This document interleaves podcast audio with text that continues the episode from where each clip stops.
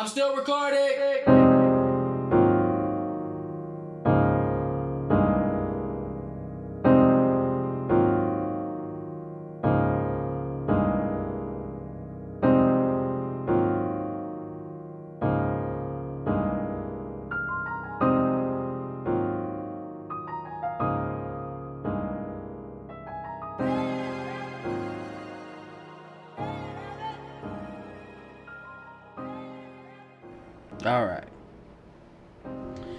What up, party people? It's your boy, the Funky Walker Dirty Talker, aka A Shaw, other than Scruffzilla and the Grays. We back here with the the Uncut Podcast one on ones. I got a cool guy sitting here with me right now. Um, been doing music for quite some time, and he's gonna tell you all about that here in a little bit. Um, my man, Hundred Grand, Maurice Anthony. What's up, everybody? Shoot, man, tell us, uh, tell us what's been going on with you. Uh, we've been, well, I've been working on an album. Why? I just finished an album called "Leave Me the Fuck Alone." Uh, I just put out the pre-order link the other day. It comes out September 30th on at MauriceAnthony.net. Um, it's gonna be released digitally, and then uh, This Ain't Heaven, we're gonna have cassettes, and then uh, me and This Ain't Heaven are actually coming up with uh, tour dates as we speak. Sounds So, good. Sounds for the end of October. Sounds good. I will definitely be snatching up a couple of those uh, cassette tapes. Um, probably end up sending one to Trina. There you go. Uh, but yeah, no, that's that's that's real cool, man. Um, what else have uh, what else, what else have you had going on like outside of music? Oh, that's it, man. I just be working and doing music. Y'all niggas know that. I fucking there's like this fucking Charles Hamilton quote, you know, because Charles Hamilton used to call himself Sonic the Hedgehog Yeah. because Sonic is sound and hedgehogs bury themselves in the sound. So he's Sonic the Hedgehog Yeah. because he buries himself in the sound. Like that's kind of how I am. I really don't be doing shit else. Niggas be wanting to go out. And, what's our favorite nigger word? Network. Niggas be wanting to go out and network. I don't give a fuck about networking. Lincoln, that's another one. Uh, collab is another one. We can go all day with those, but I don't be doing none of that shit. I do all this shit myself. I feel you. I John, feel you. obviously, but Well, shoot, man. Let's uh, let's go ahead and, and delve into the the history of uh, Maurice Anthony. Um, first off, I mean, let's let's go way way back. okay. You uh, tell the tell the people where you're from. Uh, I was born in San Diego, California, and then when I was three, my parents divorced, and we all moved to Detroit, Michigan. And then when my mother died, when I was twelve, we here we moved to Kansas. And Okay. I've been in Wichita for what? What's that? Twelve years? 12 Can I count? Yeah, Yeah, twelve 12 years. Okay. Now, um, as far as as far as family goes, uh, was there like a specific reason they moved here, or Well, my dad's my dad's side has always been here. Okay. Uh, my dad grew up here. Uh, his parents grew up here.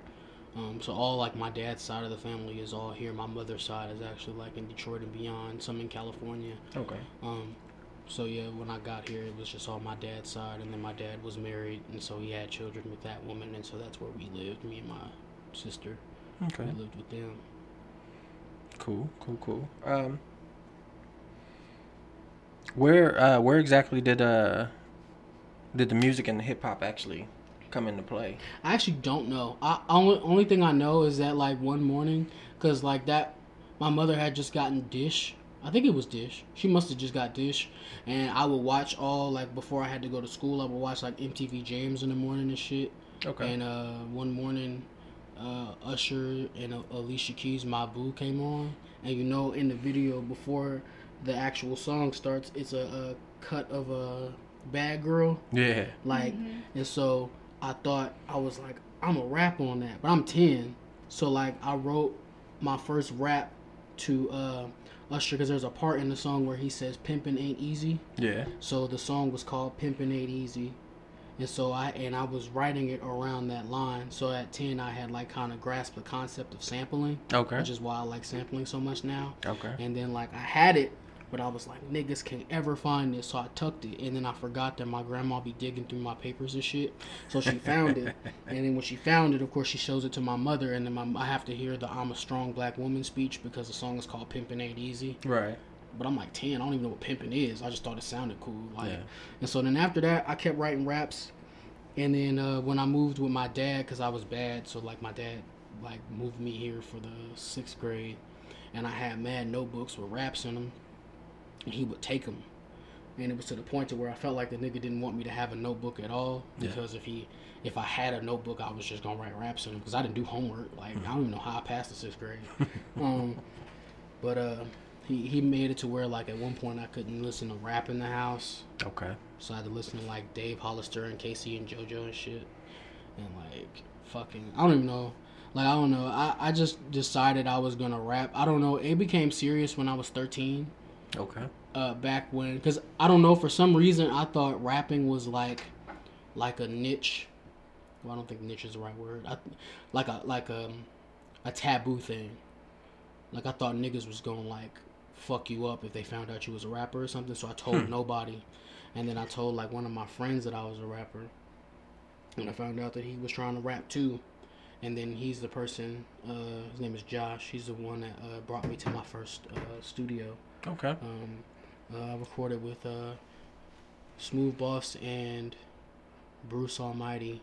I don't know if the nigga still goes by Bruce or Bruno. I don't be following that nigga's name changes, but um, and then we record, we would record in their basement, and then uh, and they had like they didn't have like the fancy fancy shit, but like they had like the fancy shit. Like they had a mixer and like a mic and like nice speakers, and they had like the the stereo speakers like that was hooked up into the base of the stereo Yeah. shit. So, and then we would record there, and then uh, they would just mix it up and then give it to us. And I guess because they was kids, they didn't think nothing to it. Plus, we was recording over other niggas' beats. We thought that's just what niggas did. Right. And then they popped, and then niggas gave us beats. We didn't know how any of this shit worked. We was like fucking thirteen, and uh, eventually I did a mixtape, which you niggas will never hear, and uh, I I think I might have given it out to like one person, maybe.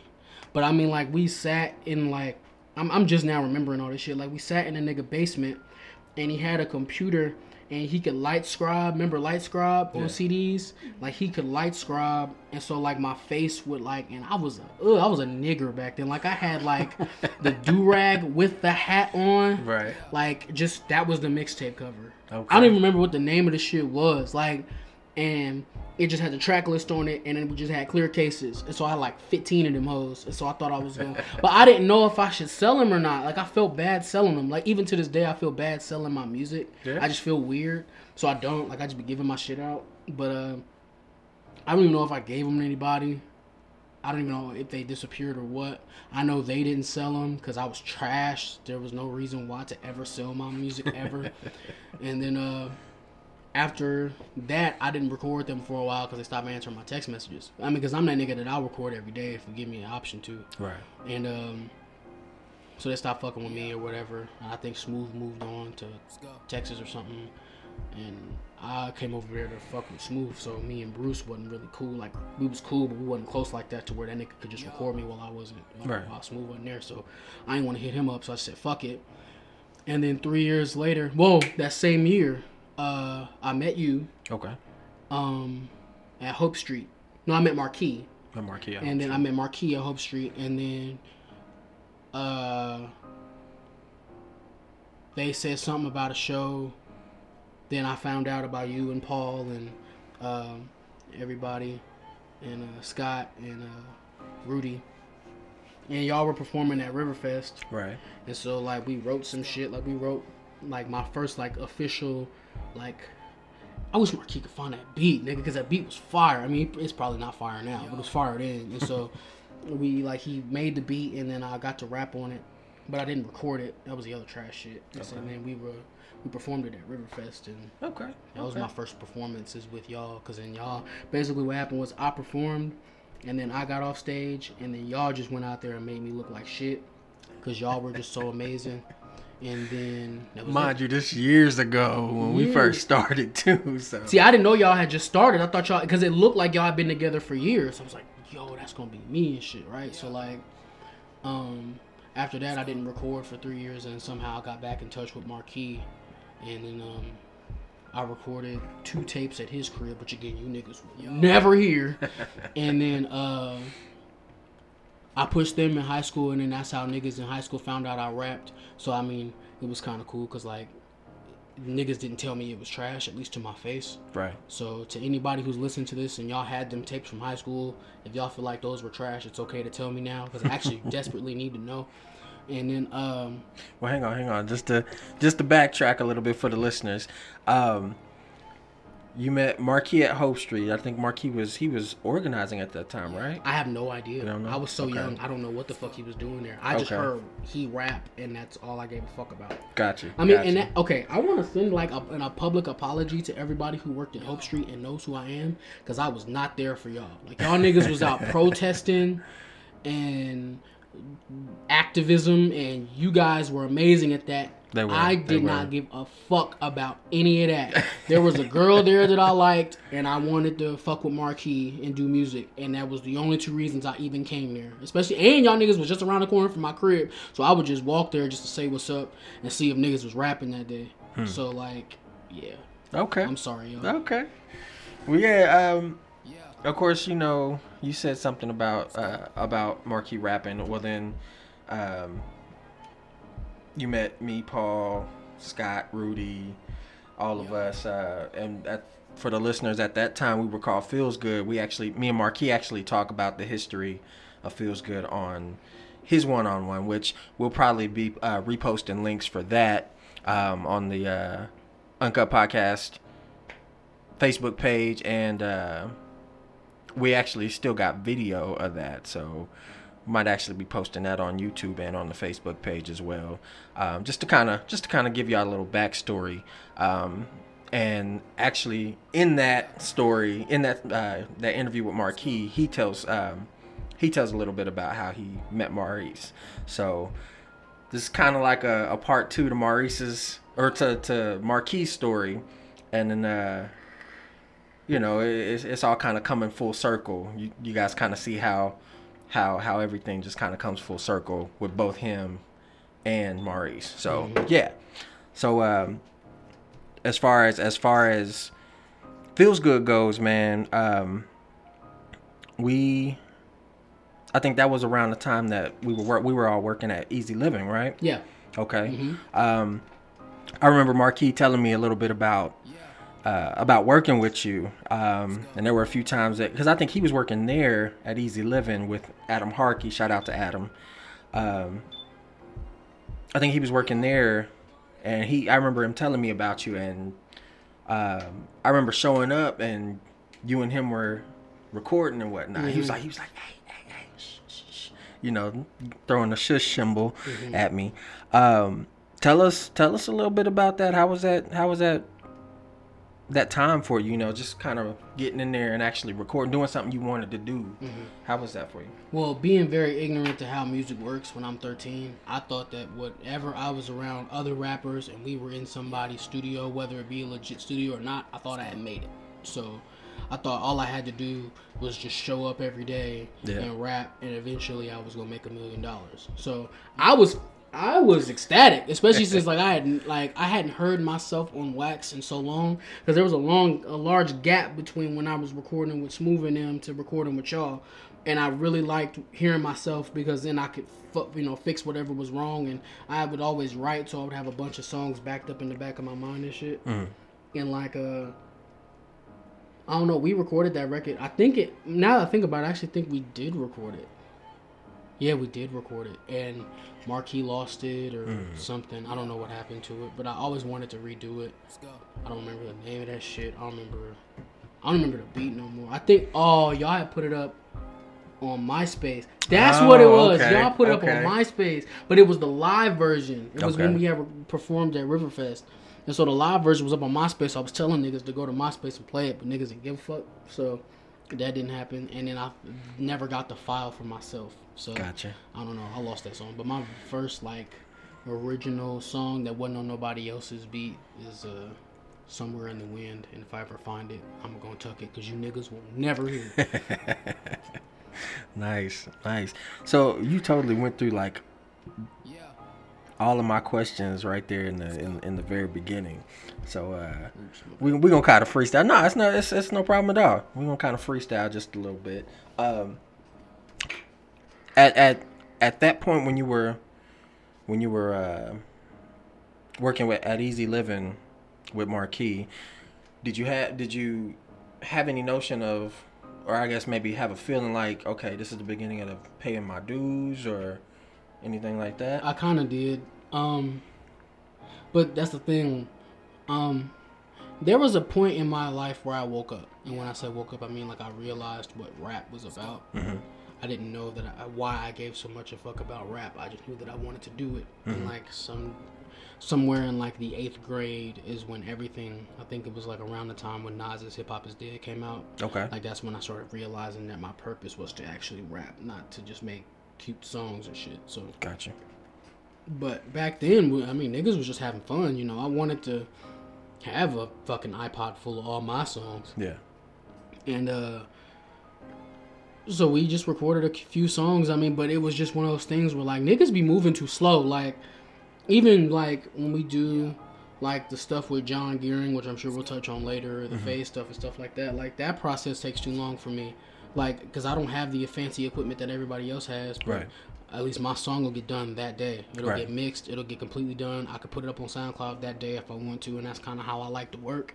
Which is like, so when I would record with Marquis, I would always like hit him up like, "Yo, song done? Is the song done?" I'm like, "Nigga," like, "No," and I didn't. It didn't register in my mind that I am not the only nigga recording you, like, or I'm not the only nigga recording with you. Marquis had y'all shit, his own shit. I'm sure Yeah. Paul's, because Paul was working on, uh, was it Expression around that time? No, I was a short story. Was it okay? And uh, he was working on an album. I know Rudy was working on something. Yeah, Rudy So, I was mean, always working on I mean, and Marquis was the engineer. Yeah. So I mean, he was the nigga that mixed everybody's shit. So he had a lot on his plate. And, Right.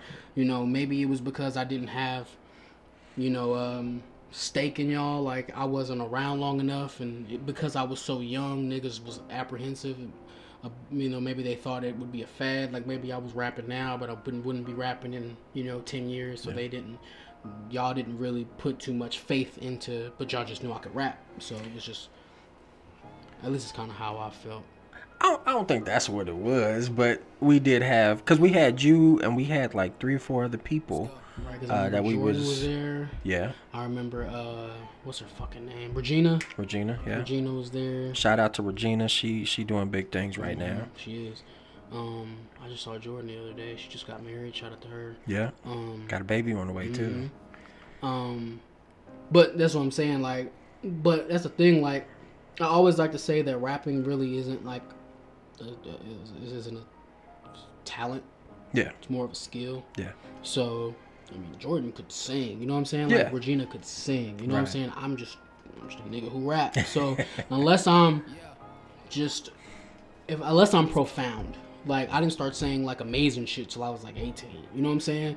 So it was kind of like the importance level of maybe they were just a little bit more. Plus, they had been around a little bit longer. I'm Yeah. assuming. You know, and They- they, they were around for a I'm assuming that because they had come together to do that Riverfest show, right? Yeah. Yeah. So I mean, Well, then, too, you know, uh, Walter Gerton was also Mm-hmm. working with Adam and whatnot. Um, I, I think Adam was doing a bit of the engineering as well. But in either case, uh, Walter Gerton going on, we was all doing. Me and Marquis was doing the poetry thing uh, with that.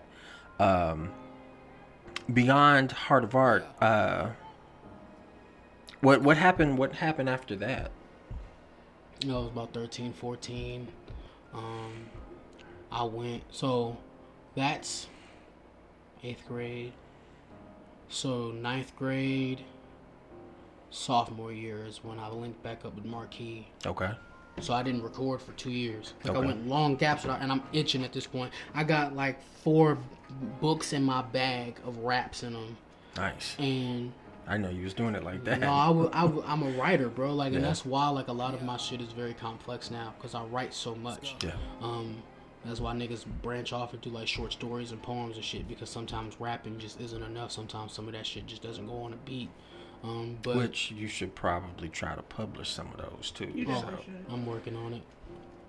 that would be dope, man. Shameless plug. Uh, but I somehow got back in touch with Marquis. I think it was uh just through Facebook or something, and I came over and then we started recording, and then I did two tapes at one time, so that's like 34 songs, and it was like in the span of like two months or something. I don't know. Mark That- Scott would tell you. That that totally explains your work ethic now. Yeah, because I mean, like- I, that's the thing. I just come over because I had a jump drive, so I would just come over with like five beats. Yeah. I'm about to just run them. Like, and uh, Mark, he could probably tell because that's when y'all was in that big ass house. Remember that? Over on Yeah, yeah, yeah. Was it on Seneca? The big ass house. Yeah. Where everybody was living in. Everybody was everybody but me. I wasn't living there, yeah, you but I weren't was there. always over there. You was there. always so- over there, right? And like it was like I thought like I was gonna live there too because I thought y'all were living there because y'all were doing music. I didn't think it was just like a like oh we just all need a place to stay, so fuck it, let's just all live here. Yeah. But uh, I was always over there recording, and we got those two tapes done, and you niggas will never hear those. and then uh, we we put those out, but I just kind of and this was before like I put them on DatPiff, but they got taken down because I was rapping over other niggas' beats again. Um, and so then uh, well I passed out a lot of physical copies around the school, and this time I didn't have like the the the laser shit. I just had like my computer, so I was just burning them myself. So I had like a bunch of CD cases that I had, and I would just put them in. And I would just push them at school, and then a couple people. I remember one nigga pulled up playing it out of his car. It was kind of surreal. And um, I don't know. Uh, uh, we put those out, and then I didn't record again until I was 18. Okay. So I went to college. I graduated from high school. Went to college for a semester. I dropped out. I took the money that I had gotten from like uh, my financial aid, and I bought a mic, and I bought a, a vocal guard and uh, icicle, and I just been recording on my own ever since. Nice. So from 18 to now, I'm 24. So just imagine. I mean, if we was doing three, four songs a day, starting out. I mean, I have a really large back catalog. Some of the shit that will never hit the internet, but you know. Okay. Around that time, uh, around that time, you had met Shock, right? Well, I went to high school with Sean. Oh, okay. I you went to high him- school with Shock. I Shock. met him. I knew him. Like I met him. And the girl I was dating at the time, I guess, knew him too. They lived close to each other, and so I knew him. I Okay. mean, we didn't start speaking until senior year because we had a class together. Okay. Um, so then I started kicking it with him, and then uh, after because I he dropped out of college a little after I did. I dropped out after a semester. I think he did a full year. Okay. And so, but he started coming over and uh, recording. When, when that's when I started fucking with Prima Facie. Okay. And he would come over to Prima's apartment, and we would all sit around and talk about how we were going to record, Yeah. but would never record. This is before I bought a mic. Right. So, uh, talk about how we were going to record, talk about how we were going to do shows, talk about how we were going to tour, but niggas never set it up. And because him and I were so young and we didn't know shit about shit at all, Right. you know, it was easy to kind of manipulate our minds to think whatever we wanted to think. So Right, it was right. like he he made us feel like he was this big label and you know this uh this major thing in the city when really nobody knew who the fuck he was. He was just some nigga that went around and tried to fight niggas to get you know attention and Gotcha. um, I mean, that was pretty much. So we dealt with him. Cause then after that, I bought my own mic. Like after dealing with that nigga for so long, and me not getting no songs recorded, like none. And to all the to all the upcoming rappers who maybe don't record often, if you're going to be a rapper, recording is essential because you know what sounds good and you know what sounds bad, so you can never do it. So for me, all the old records that I did back in 2014, no, 2012, that was just me flushing my system out out of all the bad shit I had written. Because all my shit was bad. Because I had never heard them over a beat before. So I didn't know that they sounded bad. But it was just me flushing all the whack shit out my system. All the good shit didn't start coming until like late 20. Well, yeah, about mid 2012 is when all the good shit started coming Okay. because then I was recording myself, so I knew okay that's terrible. I'm not putting that out. Okay, that's cool. I mean, even then, like I have like a few mixtapes out with some really bad songs on them. Like I listen, like I have a mixtape called Forever. Don't trip, you will never find it. Um, and I played it like I was on a flight back home. Like I went to Detroit and I was coming back here. And I played it and I, I can't listen to it. It's so bad. It's so bad. And it's like at the time I thought that was the most amazing shit. Yeah. And like it's so bad. Like I can't even play that tape anymore. It was so bad I damn near took it off my phone. Like it was so bad. But Wow. yeah. I'm glad I don't do that anymore. Okay. Uh, now, around the time that you had met Shock, um, did you and him start doing music before Prima, or did you start doing music after Prima? He had always talked to me about wanting to be a rapper. Uh, I guess he was a poet. Uh, he would do. He used to write for the school newspaper, and he would write poetry a lot. But he had never rapped before. Okay. But he was trying to do that, and I guess like he had homies. Uh, one of his homies Demo Smooth. Uh, uh, all those guys, he knew them, and he would try to go and record with them, but they weren't as serious as they are now. So he would go over there like on some shit like, "Yo, I'm trying to rap," and niggas would be like, "Ah, ha," joking around, and wouldn't ever record shit. So Yeah. I was the only nigga that was about my shit, especially. Uh, he started coming around before I even bought my mic, so we would. But I was on my shit. I was always rapping, so Yeah. he kind of knew that I was the real deal. So when I got my mic, it was just him and me recording all the time. And I had, uh, you remember my bedroom in my dad's house? Yeah. That big ass bed, so there wasn't that much walking room. And I had Yeah. the, the mic in the closet. Yeah. And so, like, I had a big ass fan, but I had to cut it off like a uh, fucking hustle and flow. Yeah. Like, I had to cut the fans, and then I had to go in the, uh, the closet and shut the door and record. And then, I, cause so, so I wouldn't have no uh, sound uh, creeping in behind the vocals, and then I would come out and then I see if the take was okay, and then if it wasn't, I would have to go back in there and re-record it. But like we would knock out songs in like ten minute increments. We was just Wow. always, yeah, we was always knocking shit out. Like I got so much backlog, shit is crazy. Man, that's wild. I remember them days though, man. Yeah, them remember was, them a, days. them was the good old days. Them was the trash days, but them was the good old days. Man. when niggas didn't have shit to do, like, cause I didn't have a job, he didn't have a job, he was broke. I was li- I was just living with my dad. I didn't have shit to do, but lay around, eat pizza, watch house, and rap. I have shit to do at all, so it was kind of cool. But now niggas got lives and shit, so we gotta like tackle the art as best we can when we have free time. Right. Man. Yeah. So many memories from from back then, man. Like it's it's, it's crazy. Um, I think I was I think I was jobless at that point too. I was wondering. I didn't Uh, want to say it and then kill your shit if you were. If you had Nah, nah. I mean, it was it, it's did what not have jobs, B. I don't know. I think it was one of those things where I was I, I had gotten fired from the theater or something, or no, no, that was before. That, was, before, you the theater. the theater. Um, wow. Okay, that must have been in between. Had to be in between the This pawn is shop. 2000. This is 2011. I'm talking. So Oh yeah, yeah. So that was way before the the, the theater. That was uh the pawn shop era. because you I started. had I had left the pawn shop. Yeah, so- you were at the theater around 20 into 2012, Yeah. of 2013. Yeah. Yeah, because uh, um, after uh, after we did that, after I got kicked out of my dad's house in 2013, uh, we moved over to um, Webb, and we lived in that apartment over there. Right. And then, then you was always over there because you had take had to take a break from your aunt over at your parent grandparents' house. Yeah. And Yeah. so you would come over and then we would always record and shit. And then that's when we started getting the mass meetings together. That's when we started getting Dez. Right. And Shock started coming over more. And then uh, we had Morgan. And we had you. We had Quez. Right. And then uh, who else? Oh, we had JoJo. JoJo. Yeah. Uh, am I missing somebody? I missed somebody. Drika, Drika. yes. Oh shit. I'm sorry, Drika. Uh, Shout yeah. out to Drika. Yeah, shout out to Drika. uh, she just bought the album. Thank you. I appreciate that. Uh, but uh, and we would all come together and write songs and shit. And we were good. we did a tape, didn't we? We Yeah, did do a tape. we did do Holy a shit, tape. we got a mixtape out. It's fire. I still got it. It's still good. Yeah, man. Those those were good times. Those were really good times. That's when it was all music. We was like, it was like our first peak. Like it was like the first time we thought shit was gonna start, was gonna pop, and then like real life set in, and niggas just it was like, all right, we gotta get jobs. We Yeah. just tired of being broke. then, but I mean, we still we still made it back to each other. Niggas just had to get lives for a little bit. Right. Most definitely. So, um as far as as far as uh the mixtapes go with you, um I guess it would be around that that time that we were doing the full the full group. Uh we put out the the group mixtape, right? Mhm, right. But you were still doing you were still putting out your own mixtapes too, right? Because I had Pope coming up after that. Okay. I had just put out songs by girls too, and then the Rise Above tape came after that, and then Pope came after that. Okay.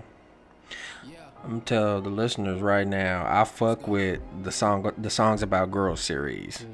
Both of that, both of those was my shit. I'm debating doing another one. You should. You should. You really should. Um, of course, holla at your boy. Get a little feature on there. Well, you know that, nigga. But uh, yeah, no, like I, I really, I really did fuck with those, man. Um, I think I actually still got one on my phone. Should be the first one. Cause remember I gave you the first one. Yeah, you, The you did give me nah, the second one I gave you two. You might have both. They, they, they might be floating around on, um, I think a flash drive or something. One of them's on my phone, I know for sure. But yeah, no, I, I, I really do fuck with those. Um, I got, I think I got Pope on my phone as well. Um, but yeah, no, like you were, you were hardcore putting out your own projects, man, and that I, I gotta, I gotta admit, that's one thing that I do, I do respect about you is your, your work ethic. Yeah. Like, like man, you've been going hard since the the easy living days. So because I can't afford to stop. yeah, I, I don't have, I don't have anything else. I say that shit all the time too. I'm not good at anything else. I'm really not. Like you know how there's musicians in town that like they they do they landscape houses or you know they can fucking they, they lay concrete or they own a business right. outside of music and then they do music as a hobby. Like I don't have that luxury. I'm literally not good at anything else but rapping. I'm and I'm and I'm technically like shout out to my nigga Bloody Hands. Bloody told me some shit, some wild shit. I don't even know if I told you this. I was kicking it with Bloody like a few months ago. And this nigga was talking about coming up. He has a new tape he's working on, which by the way, Bloody is always working on the tape. So whenever this shit come out, I'm the first nigga that's getting it. um, but he was like, you know why this tape is so significant? And I was like, why is that? He was like, because I done mastered rhyming.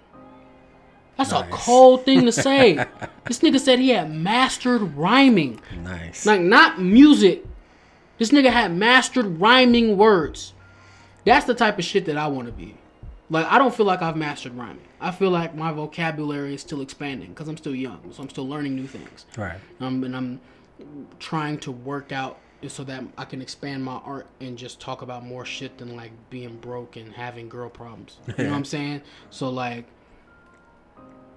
this nigga has like mastered the art of rhyming words. Like Eminem said that he takes words and he thinks of words as a puzzle, and so he just rearranges them to fit with each other. Yeah. That's the type of shit I want to do. You know what I'm saying? And it's it's just fun working on something that you love doing. Right. I agree. You know, when you I love agree. rapping, when you love writing, when you love anything that you do concerning a, a specific craft, it, it, should always be fun to you to expand on it and make yourself better at it Most definitely. to the point to where you're a pro. Like other niggas look at me as a pro, and that says enough for me. But I always feel like I could do better, so I'm just trying to do better. Most definitely. Most definitely. Um, again, that's like I said. That's that's the thing. That's another thing that I I respect about what you got going on, man. You always have a, a certain mentality going in, and it kind of loops it all back around into your drive. So like that's that's dope to me. Um, and shout out to Bloody Hands. Like man, he That's my nigga, man. yo. I haven't talked to him in a while. I should probably text him. See It's- what he's doing. It's been a good minute since I seen him. I think last time I saw him was uh the Keith Murray show. That was like two years ago. Uh, was it? That was a while ago. That was like two years ago. Oh ago. shit! I'm getting old, nigga. That shit feel like it was last month.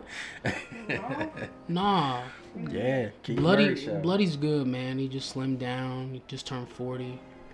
Still rapping his ass off. Man, he's a beast. He's a really good technical. That's one of the people like I be telling niggas like I look up to. Like you know how for some reason niggas feel like they top top whatevers can't consist of niggas you know. Right.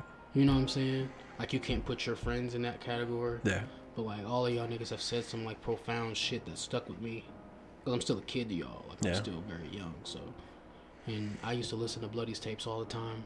Like back when like the Flat Gamber, Flatland Brigade shit came out. He has a version of Dance by Cassidy that's like way more fire. Cause Cassidy's version is trash, Hmm. and Bloody's version is like so fire. So I played that shit all the time. Like Bloody's I- amazing. I gotta admit, man, I have never heard any of his projects. Here's why. Prima used to talk about him all the time. Mm-hmm. All the time. And then of course I met him. Well then of course, you know, we we kicking it at, at Prima's, we all writing songs and whatnot. When we finally started writing songs. Right. Um, And then, you know, they go outside and smoke. We go outside and them niggas is just trading rhymes back and forth, you know? So I would always hear him that way. Right. And I'm like, yo, this nigga's he kicking some fire. Yeah. Like, like, yo. So the little, the few little things that I would hear from him that way, um, it, it would just blow my mind. So like, at a certain point, you know, well, I put it like this: it's like you said, uh, you're always trying to make yourself better. I'm I'm one who who kind of who kind of lives by that as well. So whenever I soak up anything, I'm trying to add it to the arsenal arsenal and whatnot. So he I, I peeped one of his little rhyme patterns and was like, yo, let me let me go ahead and try that real quick. At, at least me trying what I heard. So uh yeah, no, like just just seeing him, just seeing him you know, just kick something right there on the spot was was really dope for me. So Yeah, Bloody's one of them niggas I consider to not be human. Yeah, Like when he's rapping, he's not human because it's like you never hear the same thing twice. right, He really, he really takes you know, even at four, and that's the crazy shit. Like I feel like Bloody may or may not have made a lot of money off rap, and that don't matter to him mm-hmm. because he's still a great rhymer, yeah, and so he still takes pride in being able to to fuck niggas up rapping. right, So I, I and that's how I kind of I want to be. You know what I'm saying? I kind of want to even be at 40 like these niggas like you got Jay and, and, and Joe and Royce and all these guys who are up up in age, but they can still really rap to you. Oh, yeah. You know what I'm saying? You got niggas that get older and they say fuck it and they go do movies or something like that. These niggas still rap. You know, Yeah. it's inspiring. I kind of want to be that way. Word up. You and me both, bruh. You and me both. Um, so kind of getting back on track uh, with with the history of everything. Um, we I think we left off around um, the time where we're all meeting together and and trying to write music as uh, level heads. Um, take us take us from there. Like what's what what's been going on with you? I, I guess what was going on with you at that point up until I guess now. Uh, well, that's around Pulp days. Um, no, it's not. Because that was just this was just like a few years back, right? Mm, Pulp was 20. I'm trying to get my dates right. Pulp was 2013, and then we had Cooler, and then we had Breaking Out. So around Breaking Out, No, it's cookies cooler. you're right. Hope was the end You're right. 2000. Yeah, 2013. Pulp, Cookies Cooler. Ah, you're right. So after Pulp was Supreme. So around that time, that was like kind of where things started to evolve with level heads and devolve with everything else. Like my solo career kind of went to shit. Nobody bought the album. Nobody cared. Uh, but level heads got together. I dropped. Oh, that's what happened. I put Pulp on Bandcamp, and then John Gearing found me on Bandcamp, and he asked me to do some rap shit, which then turned into uh, Phase. Okay. Uh, the group with me and him, and we've released one EP. We still have another one that I have not put out yet. Um, and then the other thing, Matt Clegg found me, and then he asked us if we wanted to do ICT Fest, and so it was me, Dez, you, Benji, Shock, Drika, and don't think JoJo did it. And we did ICT Fest that year. It was like in the middle of a parking lot. It was like the coolest, most weirdest shit ever. Yeah. Shout out to Matt Clegg, man. Matt Clark is a very nice guy. I just saw Matt like two nights ago. Uh, and then through Matt, because I saw that they were putting out uh, like a like a uh, project that was a compilation of all the songs from all the bands that were performing at ICT Fest, and it was through a label called This Ain't Heaven Recording Concern. And so then, That's I how had- you met. right Dan. Dan. So then I hit Dan up because I was working on summer training, Right. and I think summer training had just finished. Right. So like, uh, I hit him and I say, he said, "Yo, you can come over tomorrow, right?" So then I come to the nigga house, and just the nicest fucking dude ever. I gotta ask Dan one day, why are you so nice? I have to ask him that. But, uh, yeah, I walked in his living room and he was like, "Yeah, so you said you wanted to put out this EP?" I said, "Yeah, I got an EP called Summer Training." And then I looked at my phone and I said, "I need it out tomorrow." And he was like, "Oh well." I got a couple releases before you, so it's gonna have to wait a little bit. But, um, And it was weird because like I had dropped it anyway. Like I dropped it on MediaFire, and I said fuck it, because whenever he drops it, then I'll just take it off. Yeah. And I think in a day it had like 30 downloads, which had never happened Hmm. ever. I had never had that many downloads. I maybe got like one or two a day. Yeah. But like one day I had 30 downloads, and I was really confused. Hmm. And so like. Ever since then, all of my projects have been released through him. So we've done summer training, uh, girls. We re-released Pulp. We did Yellow. We did Nimbus one and two, Right. and then um, this new one, Leave Me the Fuck Alone, is gonna be through This Ain't Heaven, and then uh, it gets distributed all around the world. I mean, I've had really weird run-ins with people who said they've heard it. I don't know if I told y'all this, but one girl like DM'd me on Instagram. I guess one of my tapes was just laying in a parking lot, Really? so she picked it up and DM'd me. She was like, "Hey, can I keep this?" Wow. You like? Why would I tell you no? Like, yeah, you can have it. I don't want it. It was girls. Like it was like oh, like it was like this was like earlier this year. Wow. Like I was like, what the fuck? Yeah, you can have it. I don't care. She was like, okay. Oh my god, I love level heads. All right, right. Word up. Yeah. So that's kind of weird. Like me and Shock was walking the mall one time. And this dude hit the corner. and He was like, level heads, y'all are fucking dope, and walked away. Wow. That was weird. yeah, I bet. Wow. It was really weird. I don't know. We get stopped all the time, and especially when we're out, like you know, because we don't be in the mix. Like, well, shock do I don't, but I don't be in the mix like that. So when I'm out, it's kind of weird. Cause like I'm that nigga kinda, but like not really, but kinda. like niggas like, well, I mean, you ain't got no popping records, but you still fire. Like, Right. you know what I'm saying? so then that's why I still get invited to do all the cool hip hop shit, and then don't get asked to do all the corny rap shit that happens here. It's pretty nice. Shoot, man. Um, for the listeners, uh, Maurice mentioned uh, summer training. Let me ask you real quick, Maurice. Okay. Summer training, is that still up? Is that on your SoundCloud? Uh, no. Not on mine. It's on the This Ain't Heaven one though. Okay. I have the playlist set up so you can go play everything. Like, Okay. summer training is still up. I think the last time I checked, it has like 900 plays or some wild shit. Nice. That was like the most played thing out of everything. I like that's the. As a matter of fact, just to give people an idea of like what nigga I am, I believe my project is number 149. That that ha- that many releases have been released through this ain't heaven, and this is straight from Dan. And apparently, Summer Training is the second uh, most streamed song on the entire label Man, that's crazy. which That's is crazy. crazy. And I have I've apparently had like twelve thousand. I mean, you'll you'll hear the album and Dan says this, but because I have snippets of Dan talking there, but uh, I've had like twelve thousand plays and I've sold hundreds of tapes. Which I mean, it's weird when a nigga tell you that and Yeah. you didn't do it yourself. Like Right. I didn't push hundreds of tapes.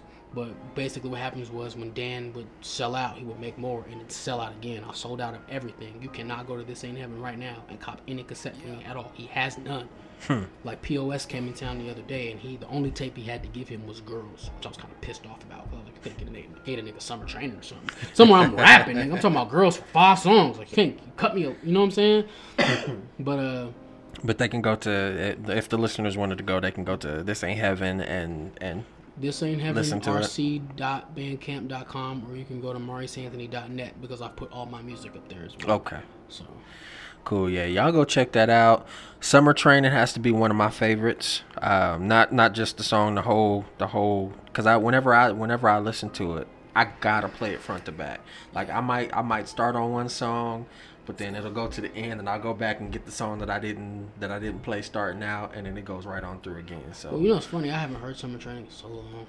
Like, and it just sounds weird because it's mine. But, Yeah. Uh, Summer Training was like, that was like right before I quit. That was supposed to be my last EP. I was gonna be done rapping because Yeah. I got tired of, you know, not making any headway. I mean, it does something to a nigga, right? Like, niggas who want to rap that have such a push Mm-hmm. from their friends or their family or you know whatever who can put a record out and get 50,000 plays and it be no big issue. You know, you guys can't relate to the niggas who decided to rap and say fuck what their parents wanted them to do. Yeah. So for the longest time, my dad didn't support me. My, my people did not support me at all. I just had y'all. Yeah. So you know what I'm saying? So I had to remind people that I went to high school with. I had to remind people who I knew in the city that I'm a rapping ass nigga. You know what I'm saying? Yeah. So when I put, uh, I put Pulp out, it did nothing.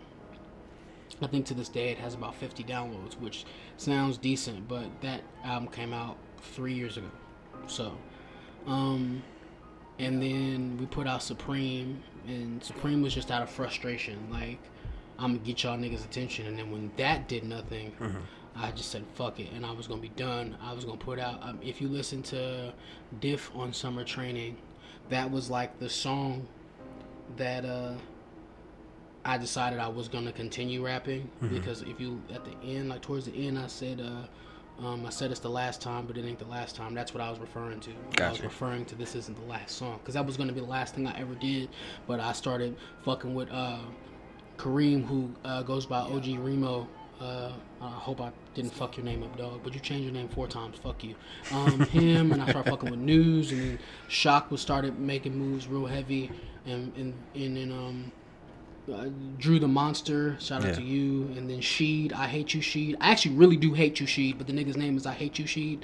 Um, but all these guys started actually because they're rappers too, but they're really good ones. Yeah. And then they started giving me kind of support, and it was weird. Like it all started happening around summer training. Mm-hmm. It's kind of it's kind of like the same thing that's happening now. Like because this was my breaking point in life, not not rap. Like rap was great, but in life I had a breaking point, and I just have niggas coming to support me in my breaking point, and that was kind of how it was with summer training. So that's why I hold a special place in my heart. But you know, I, I don't know how to listen to that because the whole time rapping those records, except for the last two, or like the last part of the last of the fourth song and the last one, I'm kind of rapping them like they my last joints, which is why I over rapped a lot. Like, so let me flush the shit out my system and then we're gonna be done with it. So, but I haven't heard summer training in so long. I still really do love the, the actual summer training song because I never rapped like that before. Yeah. I think that was kind of like a breakthrough of my style changing and shit. It was pretty cool. Man, I like I told you, I I fuck with that heavy. Um, shoot, on my birthday, I put up that video. Yeah. I that put up a little video. I'm like it was collages of my my own pictures, but like I I actually used your song instead of one of mine on there. So like that that was a that was a dope time. That was a dope time for me because uh, we were all we were all really just just really engrossed in the music. Like that's that's like real talk. We lived and we lived and breathed music. Right. I'm trying to get back to that. You know, that's a, that was a really great time. As she was saying, Morgan is off off mic. And, uh, Morgan was saying that at the time that her and I had met, it was a good time for her because she didn't have to do nothing but focus on her craft. You know, she didn't have to worry about paying bills or car payments or anything like that. She just had Right. to worry about making sure music was good Yeah. and you know not everybody can afford to quit their jobs and just rap full time Yeah. um and that's what we trying to do Yeah. It- it- it's, it's hard right because it's It like is. It really it's is. hard when like you have such a city and don't cut none of this shit out uh you have a city that only supports bullshit Yeah. that only runs with what is dope to them. They don't want to open their mind up. You know, and, and every year I get on Facebook and I see the uh, top niggas in the city list, Right. and I, I just laugh because I'm like, first off, none of you niggas can rap better than me. None of you niggas. What are we live right now? Or are you just filming? Oh, you just filming? Okay, because if you was live, this shit was gonna go lit. Uh, but none of you niggas can rap better than me, and I put my I put my fucking I put money on that. Right. I rap better than all these niggas, and it just boggles me how I'm not in nobody's list. B, I'm like in one. Like I think Eli B named me every time, but other than that, these niggas act like. And then the funny shit about it is, is that niggas hear me. Niggas have heard me before. Yeah. Niggas know my raps, Been in your shows but too. they just act like I'm I'm not fire. yeah. Like, how can you listen to something like Summer Training and be like, yo, that nigga can really rap? Yeah. Fuck Summer. How can you listen to students off Summer Training? How can you listen to, if we're going forward, the shit I did with Drew on Yellow, Monochrome, like this with you? Yeah. Uh, if we're going forward than that, any's the glitch on Nimbus. Yeah. Uh, the Michael Jackson shit on Nimbus 2. The My big, shit, by the way. Big Luther shit on Nimbus 2. How can you listen to these records? Well, I mean, when Big Luther hit, everybody just figured out I could rap. Yeah. I was really confused. I was like, I've been doing this shit for a long time. You niggas are slipping. Right. Like, and so niggas act like they I, that they don't know who I am. Yeah. You know, and it's, it's just really funny. So when you when you're in that position to where niggas don't want to give you your credit. When niggas don't want to give you the love that you deserve. And uh you have to make something out of that. Yeah, you do. Makes it hard, right? Because Yeah. none of us make club records. None of us cater to the party life Right. with our music. So we can't go to clubs and have our music played there. You know, we cater to the thinkers, the niggas who like to listen to music and vibe out. That's what we cater to. And when everybody is trying to get a deal, when everybody is trying to, you know, break out, so to speak, and uh, they don't care to hear that at all. They don't care to hear niggas rapping if you're not famous. It's weird. And um, it's just one of those things where I'm gonna have to change my number when I get popping because niggas gonna be trying to hit me. Fake love. Man, uh, something popped uh, popped into my head that actually Primer used to say. Um, it's like niggas don't make music to get to get popping and then you know keep making music to, to even further the culture or their talents. What niggas make music for is to keep their homies riding cool, you know. Yeah. Let let let the shit bang To down when they riding. friends. Right. I, I even like dial it down to something even more, uh, you know, essential is niggas like to hear themselves on songs. Yeah. I, which is fine because I used to be that way, which is why a lot of my older music is trash because I just really like to hear my voice. Yeah. But niggas have no conviction, and then you have this new era, right? It, it's weird to say that because I I was in the old era and now I'm in the new era, and Yeah. I feel out of touch Yeah. because you couldn't just go and have your homie shoot a video and throw it up on YouTube when I was in eighth grade. You couldn't do that. It, it wasn't like that. Right. I, I think YouTube got around my seventh grade year. I think, if I'm not mistaken. I know I was at Jardine when I remember when YouTube happened. I remember when YouTube came out. Yeah. I remember the day it was all over Yahoo. Yahoo out of all fucking places. But I remember Yahoo was like this new thing called YouTube. I remember like the first video that ever dropped on YouTube. Like it was like a big thing. Like Yeah. You couldn't do that before. Right. And now niggas can go get their niggas and they can record in their niggas basement and they could you know do a real quick mix on it Yeah. and shoot a video to it in their backyard and put it out and get fifty thousand views. Like they can just do that. Right. You know what I'm saying? So now anybody can literally rap. Anybody. Anybody. You don't have to have respect anymore. Because your man, if your man got a thousand dollars, y'all can get a studio tonight. Yeah. Y'all can build, uh, turn his bedroom into a studio, and y'all could be rappers now. Yeah. I had to grind for this shit, and that's why I, that's why I don't fuck with too many niggas because you niggas don't know what it's like. There's certain niggas who parents buy them everything, who Yeah. bought their studios and set it up and started rapping and shit, just because they were privileged enough to do so. I didn't have that. My dad didn't want me rapping at all. My dad didn't like me fucking off school to rap. I'm from that era. I'm from that era where niggas was throwing my notebooks in the trash. I lost Yeah. mad raps that way. Right. So I had to start remembering them because I didn't want him to take my raps. Like, that's all I had. Y'all niggas don't have that problem. Right. You niggas don't have uh the passion for rap that I do. That's why when I get around niggas and niggas want to talk about rap, they get scared. Like, what are you scared for? when I'm sitting in a room of niggas who claim they rap, Yeah. Who on Facebook will tell other niggas that they are the best rappers here. Yeah. You know what's funny? And I've said this a million times.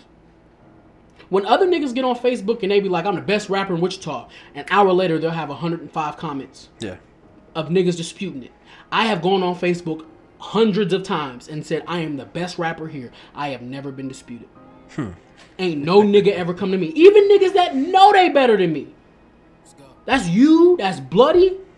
Y'all niggas don't even come at me and say that shit. Yeah. I got the right to say that shit. I can stand in a room with all you niggas and y'all niggas start rapping, and when I start rapping, I'm gonna feel right at home. Yeah.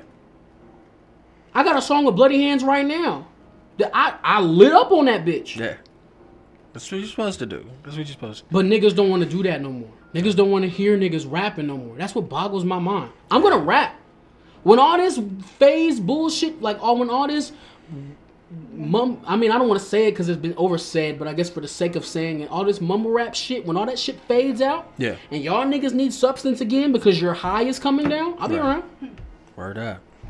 And I got what? I think we're at I think uh not with this ain't heaven, but just at total, I think with leave me the fuck alone, we're at seventeen projects now Okay. since 2012. Okay. So, I mean, y'all got a lot of catching up to do, Right. but I'll be alright. I got good shit. Man. I'm pretty man. sure I went off on a tangent again. Nah, it's cool. That's totally cool. Like, as long as you, as long as you, you talking, bro. That's that's what I love to hear. questions I was going to ask you. is What you thought about hip hop here? I don't. I don't. I, I've disconnected from it. It's, it's so funny because it's like, all right, I ain't gonna name no names.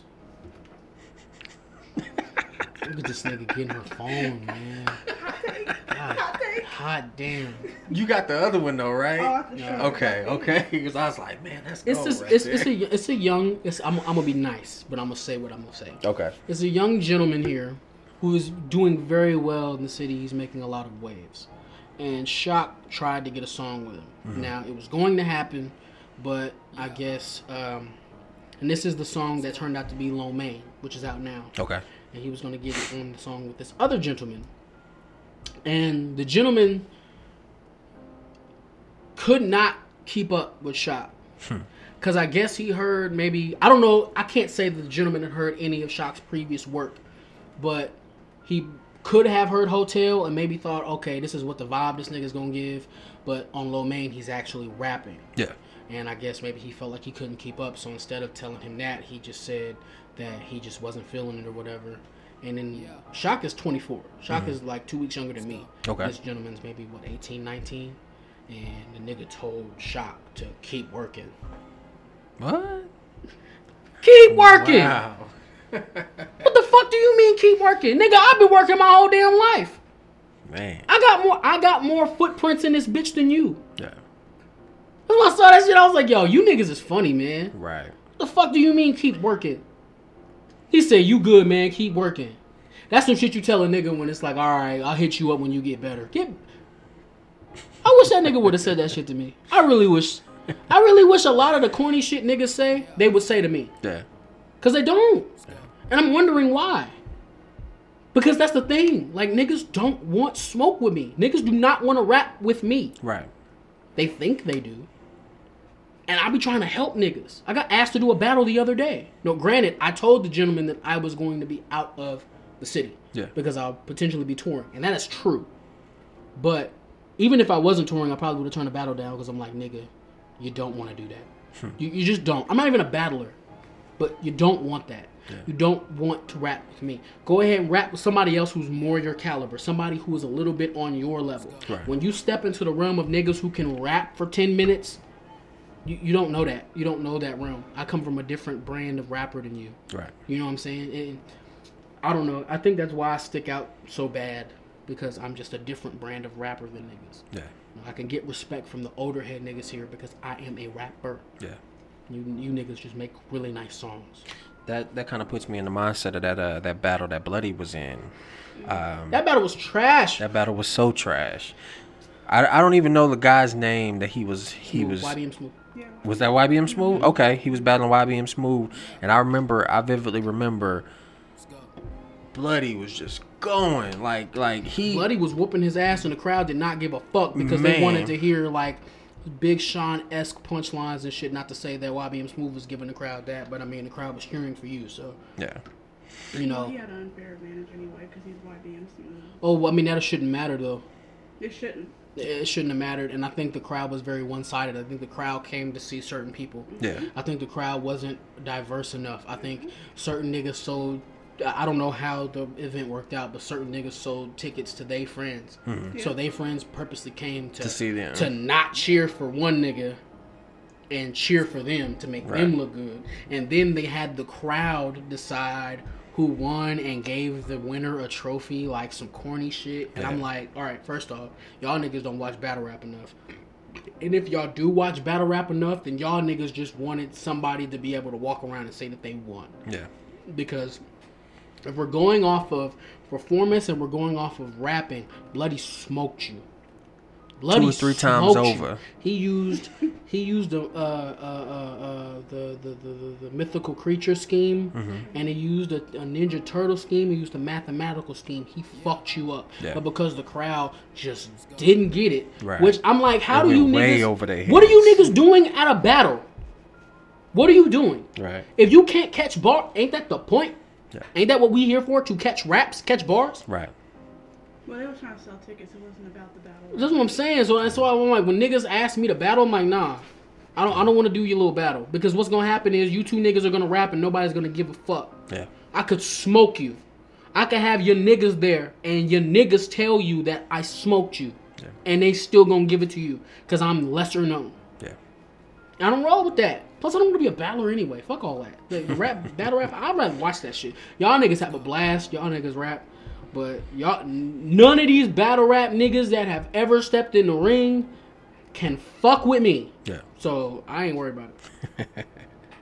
Uh, real quick, Morgan. What uh, what are we sitting at a time? Exactly an hour. Exactly an hour. Literally just past an hour. Okay. Cool beans. Um, I won't keep you too much longer, bro. But Good just as far as following that timeline, um, you were talking about you were talking about being in a kind of a, I guess a, a depressive state back. What was that? 2013. Mm-hmm. Okay, um, and you also liken that to what was what, what's what's recently happened. Yeah. Okay, uh, tell me a little bit about that. Well, we just, I just, life, life fucks with you sometimes. I mean, that's really all I can say. Okay. Um, I'm pretty sure you're referring to like that video I put out and where I was talking about it, kind of. Like Yeah. I said, I don't want to touch on the actual subject, not because it's like super personal or anything like that. It's just because if I tell what you know the, the listeners what the subject is, niggas are gonna call me a crybaby because it's like, oh, that happens, you know. And it's like it's not that. It was just that. How much more can a nigga take? You see what I'm saying? Like Right. after all this time, because I do nothing but work. I do nothing but bust my ass for this shit, and that's Right. and, you know it's just like when you see everybody else who does who don't work, who Yeah. don't bust their ass, and they everything fine for them, and Yeah. then you see it, you look at yourself, and it's like, well, I'm working three times as hard as these people. Why can't I flourish like they are? It just kind of fucks with you. And so, uh, I went through kind of a little phase, and I, uh, I had some tr- uh, some time on my hands, and I just decided. I, I don't know. I, I I I it took me like a second to realize that I I forgot that I rapped, Mhm. and I was like, why don't I just rap about it? So then like, um, we just record. I just recorded an album for in two weeks, just in my room. I just closed the door and I just rapped, and then when I wasn't rapping, I was just like, you know, writing and watching TV or something. And then when I had another song done, I went in there and I knocked it out, and we just did like eight records in like two weeks, and then uh, we're just putting it out on the thirtieth. I don't know. I just feel like, cause I was talking to Dan the other day, and he was like, the one thing that you don't have to worry about is if your content is good because it is, because you just recorded your best album last week. Hmm. Which I mean, Dan don't have to say that. Yeah. He doesn't have to tell me that. And when niggas tell me that I got the best material out of six other ones that I've given you, you know, it it, it I don't know. It says something to me. So again, I, I mean, I'm working on myself. I'm getting back to where I was before. Um, but I feel pretty good about the music. I mean, music's always gonna be good. Fuck, we're talking about me here. But I got really good rap shit there. But I, it's it's if you niggas don't like listening to niggas rap for five minutes, then don't get my album. I, I don't. I, I'm not gonna be butthurt about it. I just know who not to fuck with later on. But I'm seeing that people only care about you when you're in turmoil.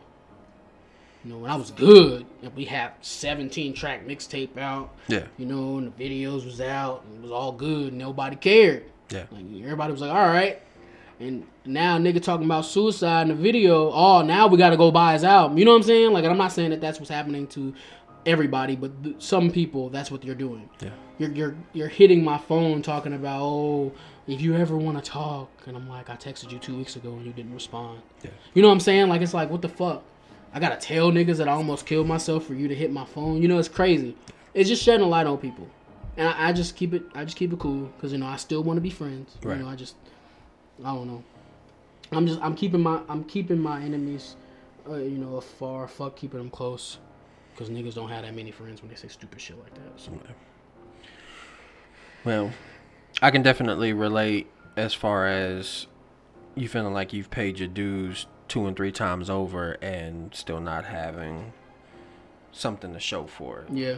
I, I, I can definitely relate to that. I've there's been a few times when like I mean y'all know I've I've just kind of sunk off into the shadows and you know y'all like what's going on with 2SM. So um but yeah no I, like I said I, I can definitely relate.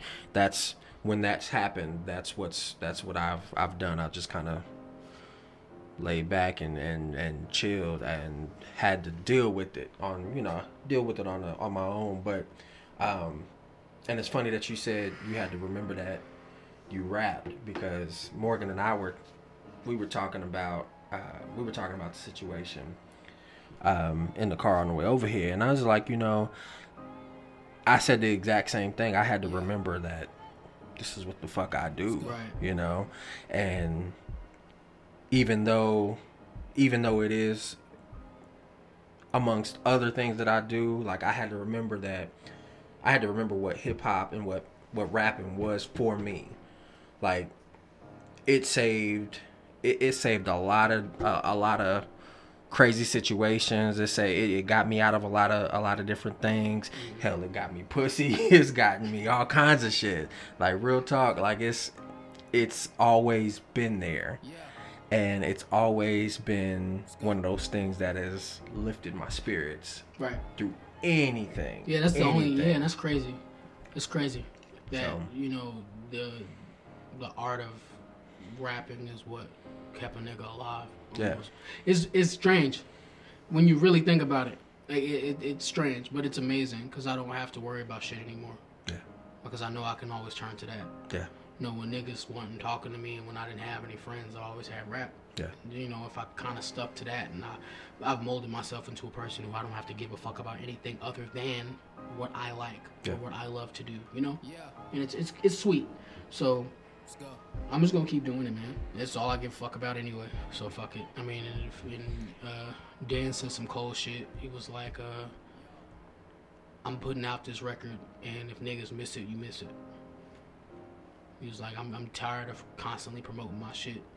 And I got- I'm to a place now where niggas can pick up what they want to pick up, and if you miss the wave, then that's your fucking problem." Yeah. So that's kind of where I'm at right now. I'm putting this record out.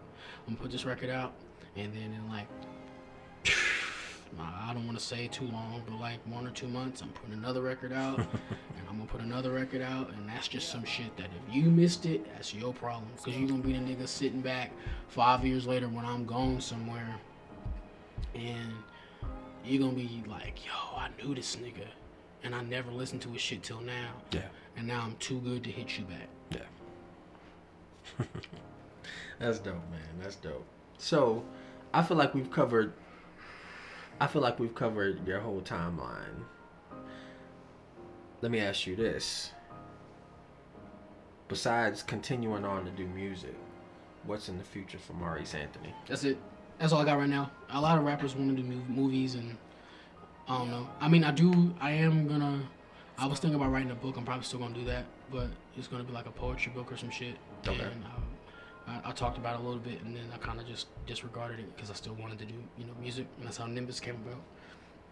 But I, I just want to write, and I just want to rap. That's all that's on my mind right now. I, I can't afford to focus on anything else because this is like really the only thing that's really going good for me Okay. and it's the only thing that I really, really, really, really, really enjoy doing all the time. But uh, I don't know. I mean, there might be some poetry things coming out. There might be some uh, a book or two coming out. I don't know. We'll figure it out. But yeah, as far as what's next for me, it's just more raps. That's all I got. Go ahead and plug your, yeah, your tape that's getting ready to come out. I want to get a good video. Oh, oh! I thought you were talking about she had a tape or some shit. What the fuck? Oh. I mean, do you got something tucked away? no, I thought you meant like a cassette. Like I don't know. Never mind. Mine went somewhere else. Not yet. Uh, Maurice Anthony, Leave Me the Fuck Alone. You can pre order it now at mauriceanthony.net. I'm gonna say it again because she just turned on the fucking camera. Uh, Maurice Anthony, I have an album coming out September 30th, 2017 called Leave Me the Fuck Alone. It'll, it's up for pre order right now at mauriceanthony.net. Um, and it's it's five dollars. Just pre-order it. And once you pre-order it, you get two songs, and uh, that's pretty much it. And then we'll have cassettes and merch coming out soon. So Word up, word up. and tour, tour, tour, tour, tour. Cool, We cool. I, I I can't wait to to see what what goes on with the tour, man. Cause I It's think that's looking like dope. I'm gonna be by myself in the van, and I, I'm excited for that. Yeah? that sounds amazing. That's all I wanted to do. Niggas, I might not come back, y'all. I might not come back.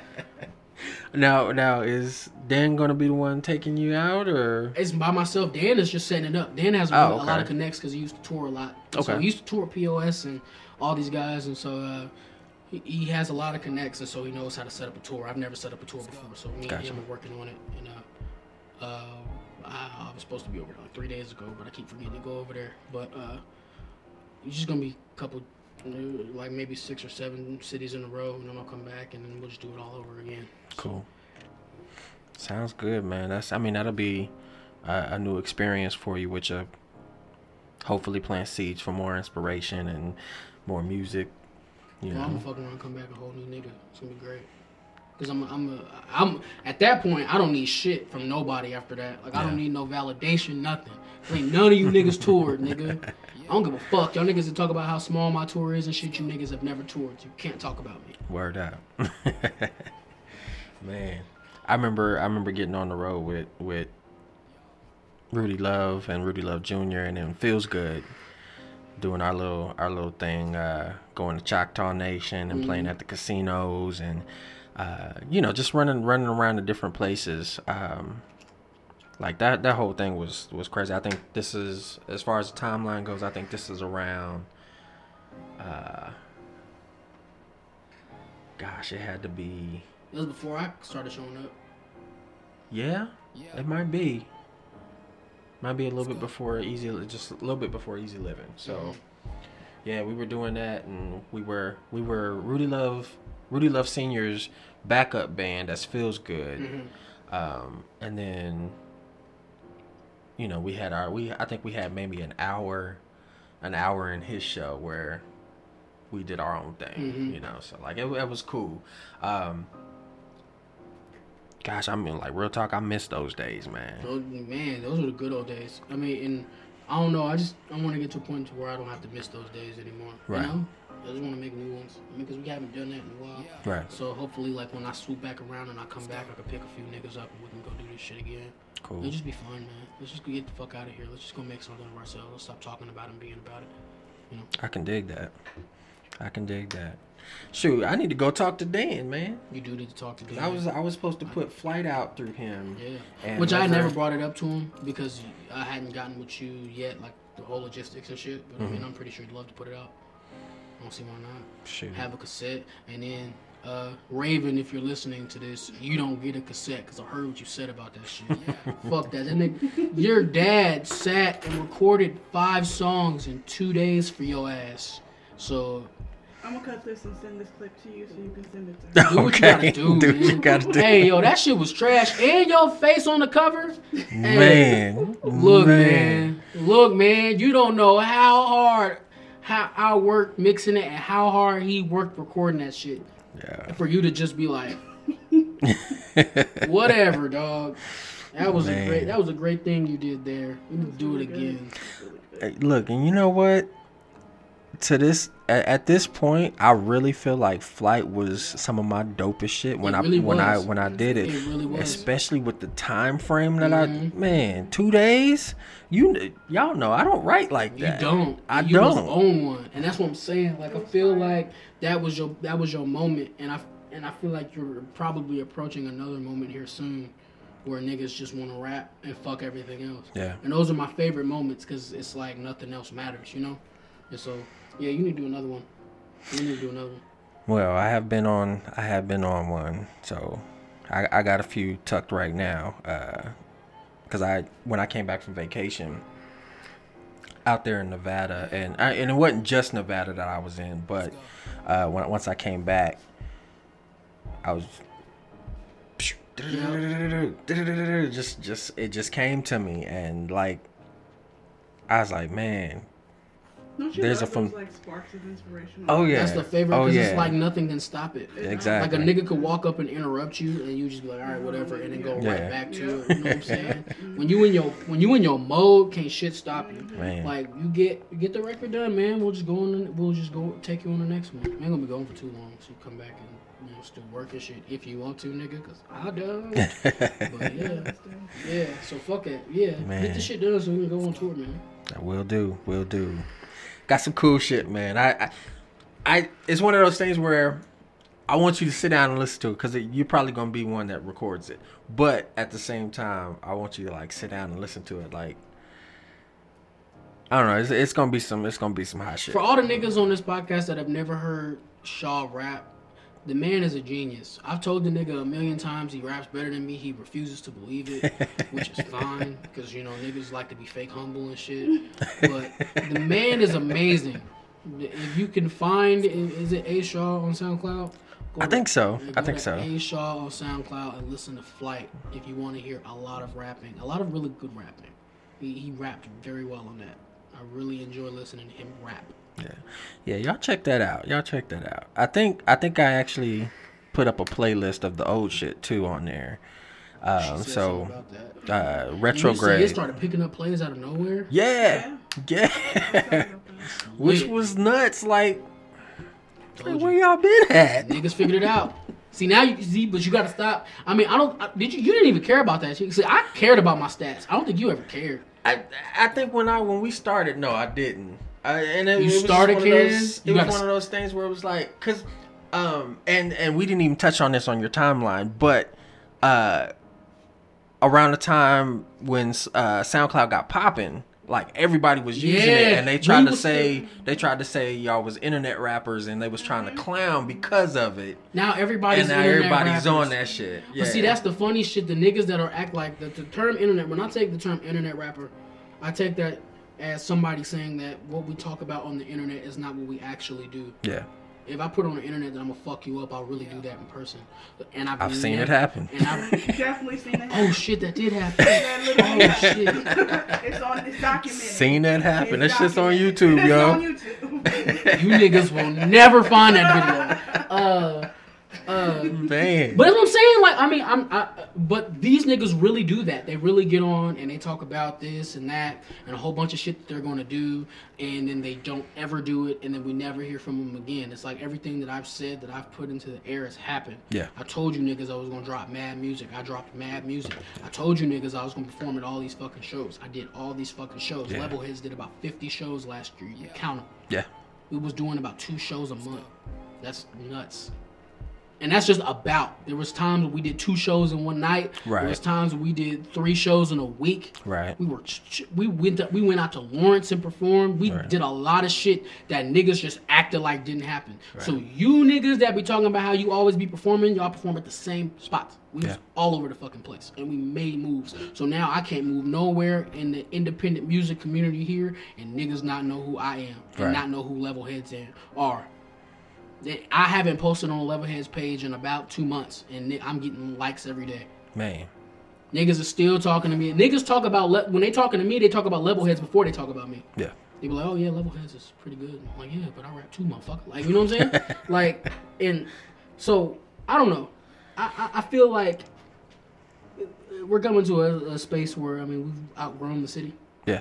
we've outgrown the climate, and uh, I don't know, man. I'm done. With, I'm over it. Leave me the fuck alone. September 30th. September 30th. Leave me the fuck alone. Pre-order that shit, yo. man, this was fun, man. This It was, was fun. fun. I don't know that there's any more that we even need to talk about. Like we went through your whole timeline. Yeah. We've been plugging. We've been plugging your record.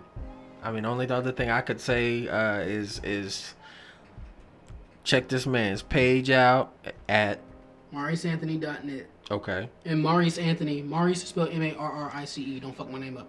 Uh, but I'm Maurice Anthony on everything. So I have uh, Twitter and Instagram, Sound. I mean Snapchat and SoundCloud and all that shit. So I mean, just go follow me and whatever you like the most. Just stay with it. Cool beans, cool beans. Um, we're actually, I might actually, if if it's cool with you, I might actually post a couple of my favorite songs Do what you gotta do. Yeah, on on the Anthony uncut. playlist. Yeah, Yes. do that. We I'll do a Maurice Maurice Anthony playlist on on the Uncut Podcast Facebook page. Yeah, Um, that'd be fun. yeah, man, like I don't even know what to say on that because like there's so much there's so much of your music that I fuck with. Mind you, mind you, and I told you this when we uh this one time when we kicked it. Uh we at Wingstop and I had just heard just heard the Bodak Yellow Yeah. joint that you covered and I was like, yo, I must have sit there and listened to it like three times in a row and was just like this nigga rapping his ass off. I went to work that week, that next week, and showed it to a few of my peoples, and they was like, "Damn, how he how he sound better than Cardi B?" And Shout out to Cardi B. I love Cardi B. Cardi Yeah. B is dope. She she's dope. Right I for there was a for the time. Mm, there was a time that for the I culture. right there you go. Uh, there was a time that I didn't fuck with Cardi B. There was a time when I did not fuck with Cardi B. It was right before Bodak Yellow. Right before Bodak Yellow. It's just Word. Bodak Yellow right now. So she got to prove me right. Man, I'm, I'm kind of like, all right, well, let's see what else you can do. yeah. But that was I'm- fun. I mean, like those Instagram joints where I'm just rapping over another nigga beat, like that's always fun because it's like I could do this shit in my sleep. Yeah. don't- you know what I'm saying? It's really like I would never just sit down and record that shit and take time to mix it and throw it up on SoundCloud because it's like, nigga, I, there's no point in that. I just Yeah. kill your shit right here for 60 seconds and go about my day. Like Word up. that's always fun. Um, now there was a part of the formula that I might actually, mm, excuse me, there's a part of the formula I might actually, I might actually use, uh, with your permission, of course, um, but because we both rapping ass niggas. Nigga asking me for permission, like he ain't been rapping me. but no, no, it's, it's it's your formula. It's something that you've been doing that I haven't been. Um, you know, you you throw up the videos and whatnot. Um, and you know, you like like with the the Bodak Yellow drink that you did. Me myself, I'm probably going to use some older shit. That's what you're supposed to do.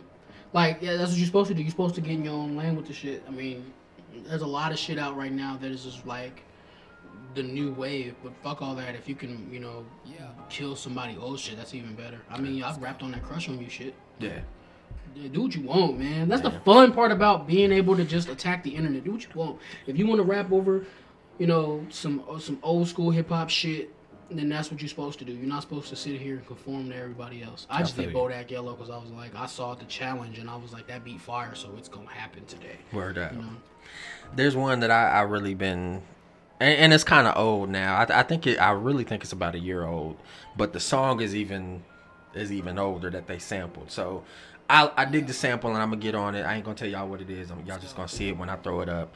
Um, just know that your boy. Your, your boy Maurice is out here. He doing things, and your boy 2SM is still funky walking and dirty talking on the That's mic. right. So we we we gonna do this shit. We gonna get out here, and and, and Morgan, Mor- Morgan gonna gonna have some stuff too. Right. Uh, M- M- Morgan kind of she she kind of tucked the flame away for a minute, but she she bringing it back. She bringing it back I'm it definitely back. bringing it back. I'm actually working on some things, some recording. Aw, shuck so we'll leave that alone until it come out. Word up, word up. So we about uh we had a, a minute twenty five right Ooh, now. Band 25. It's an hour some change, nigga. I knew I talk too much. long. What I say? A minute twenty five, hour twenty five. Yeah. I'm gonna say a minute 25. Long as shit. right.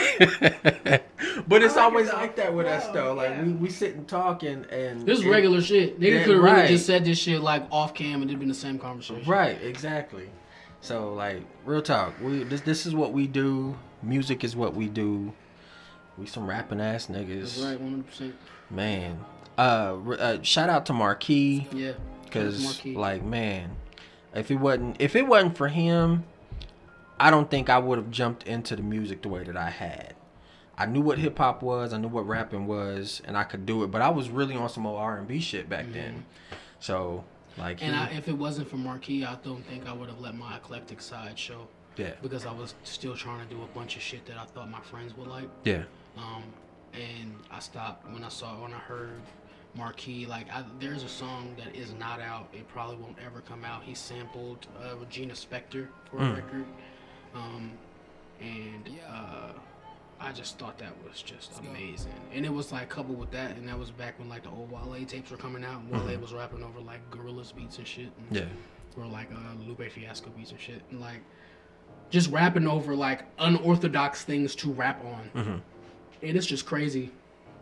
Because now that's the wave. But back then it wasn't the wave. Right. Back then you had to have your shit mad bassy and you know, it had to be like a Lil Wayne beat or some shit. Now Right. you can do whatever you want. And Marquis was just the first nigga I'd ever met that literally did whatever he wanted. He Exactly. literally rapped over whatever he wanted. He made whatever songs he wanted. And the best part about it was, he, no nigga ever called him soft for it. Right. Nobody ever said you soft because you rapping over Regina Spektor. You know what I'm saying? Right. And that's kind of like why I can go and I can do like some aggressive shit like leave me the fuck alone, but then turn right the fuck around and then do something like a girls where I'm just doing girl records for five songs. Yeah. Niggas know like even if I'm on a specific subject that may seem to be a little bit more, you know. Uh, you know, a little uh, more gentle, I guess. I mean, I'm still a, a very technical rapper, like, Yeah. and I can still do my thing. I'm not a bitch either, so try me, you can smoke. Cool, cool, man. Yeah. Um, we'll be posting. We'll be reposting uh, the the joint with Marquis, the one on one with Marquis, and then we'll be throwing this one up as well with Maurice Anthony. So, like I said, y'all y'all go check out Maurice's music. Please. Check check that out, and, and then and then tell him what y'all think about it. Like real talk, pre-order the joint, listen to the songs, check out his older his, his check out his catalog, check out the whole damn thing. Right, there are two singles for the album out right now. The first one is called NYB, and then the second one is called Leave Me the Fuck Alone. So when they're up on the uh, This Ain't Heaven SoundCloud, I'll probably be sharing those here shortly. Cool. So, We'll have the link in the description. The lit. link will be in the- the description. So we gonna go ahead and uh and uh shut it down, I guess. Wrap it up then. It's your boy, the Funky Walker, Dirty Talker, aka 2SM, aka A Shaw, none iller than Scruffzilla, and the motherfucking Grays. Maurice Anthony, Leave Me the Fuck Alone, September 30th. Thanks, guys. Word up. And once again, just just just check us out. Let us know what you think on uh, on the Uncut Podcast Facebook page. We're all over Instagram, uh, Twitter, um, SoundCloud, right? SoundCloud, and then there's one more iTunes And Google Play. and Google Play and Google Play. So like Are y'all still number one? I haven't checked it. Okay, y'all number one for a little bit. That was kind of fire. that was cool. I didn't know that. How did you tell me that? It was like in the beginning, beginning. Oh, okay. Okay. So yeah, uh, shout out to shout out to the city. Shout out to the city. For those who didn't for those who didn't know, we out here. All right.